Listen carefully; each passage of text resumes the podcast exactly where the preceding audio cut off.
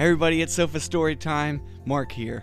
Why don't you find a nice warm place to snuggle in, like your sofa or your bed, and we're going to read a book together.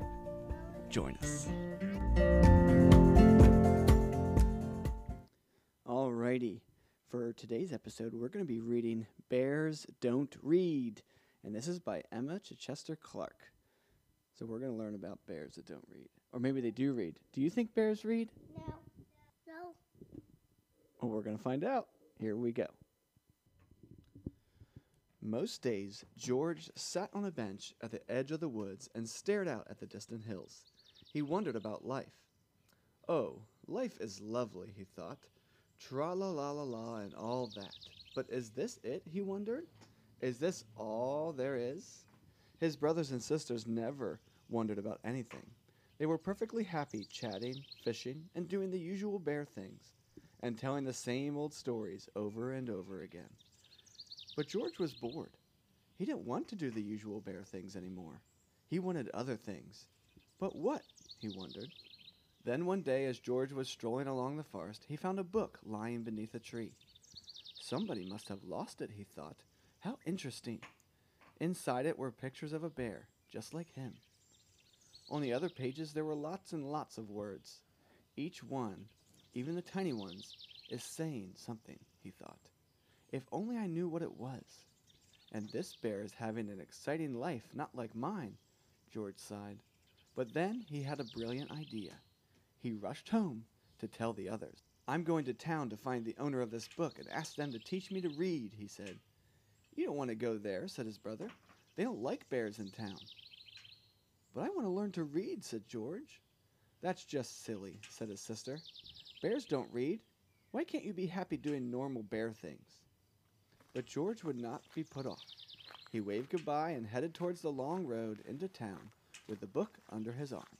George walked for a whole day and a whole night, stopping to rest on a grassy hill under the sparkling sky. Before he slept, he opened the book again and gazed at the words. Already he felt that the world was a more interesting place. The next morning, George rose with the sun, and by midday, he could see the town in the distance. He smiled. It looked lovely.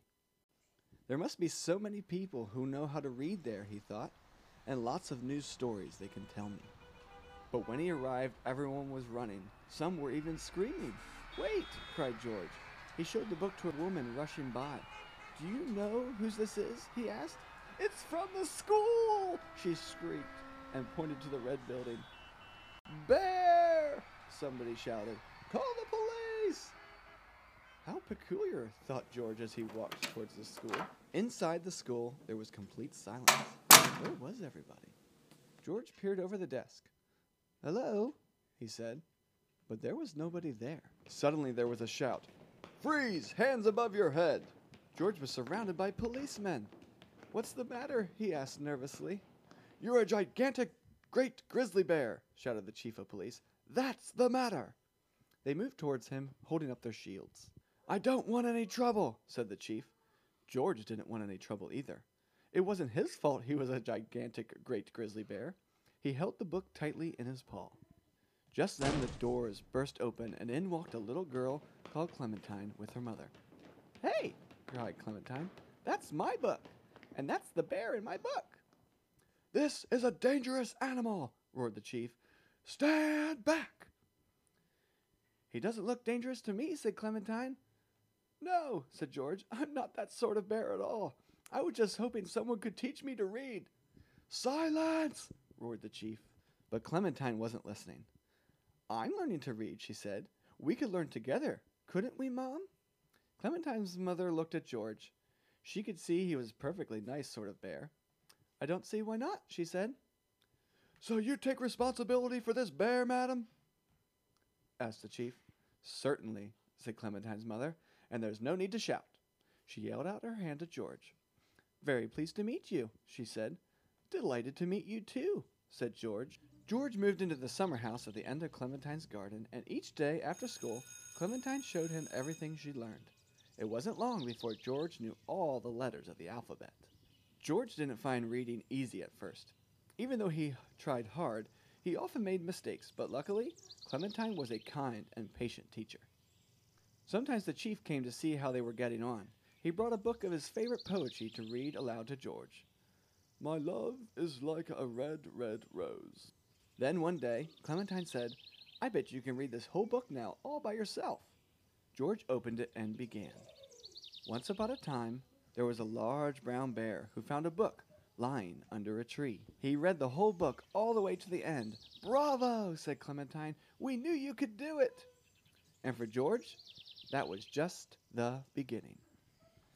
The end. Alrighty, that was quite an interesting story, wasn't it? Yeah. What was your favorite what was your favorite part?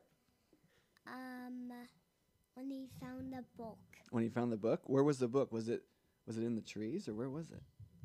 The trees. The trees. Levi, did you have a favorite part? Yeah. What was it? That he found a book That he found a book and read it. and he read it. Yeah. That was really cool. And who taught him to read it? Do you remember? I don't know. Was it the little girl? Nope. Yeah, it was. It was the little girl Clementine. Oh yeah, that is my favorite part too. Yeah. Ethan, what about you? Um, what the what the chief looks like? He's like. Oh. well, when they first came in, they were all wearing shields because it was a great grizzly bear. They were like, "What are you doing?" yeah. And George is like, "What's the matter?" He's like, "You're a great grizzly bear. That's the matter." No, no, no. I'm talking about how they look. Well, when he look, he's like, "Ah!" he's like, silence. You must stand back. I liked my one. I think my favorite part was when he comes into town. He's like, "There's probably a lot of people who know how to read here." And he gets into town, and everyone's screaming and running. He's like, "Uh, lady, do you know whose book this is?" She's like, "It's the skulls," and goes running away. yeah. She's like, "Ah, bear! We ready? I don't care. I like this bear. I like this bear." Alrighty. Well, if you enjoyed that book, you can check it out at your local library or find it online with an parent, right?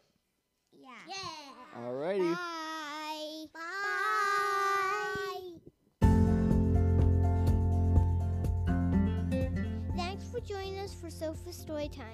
If you would like to leave us a voice message about your favorite part of today's book, or let us know about your favorite book, head on over to sofastorytime.com.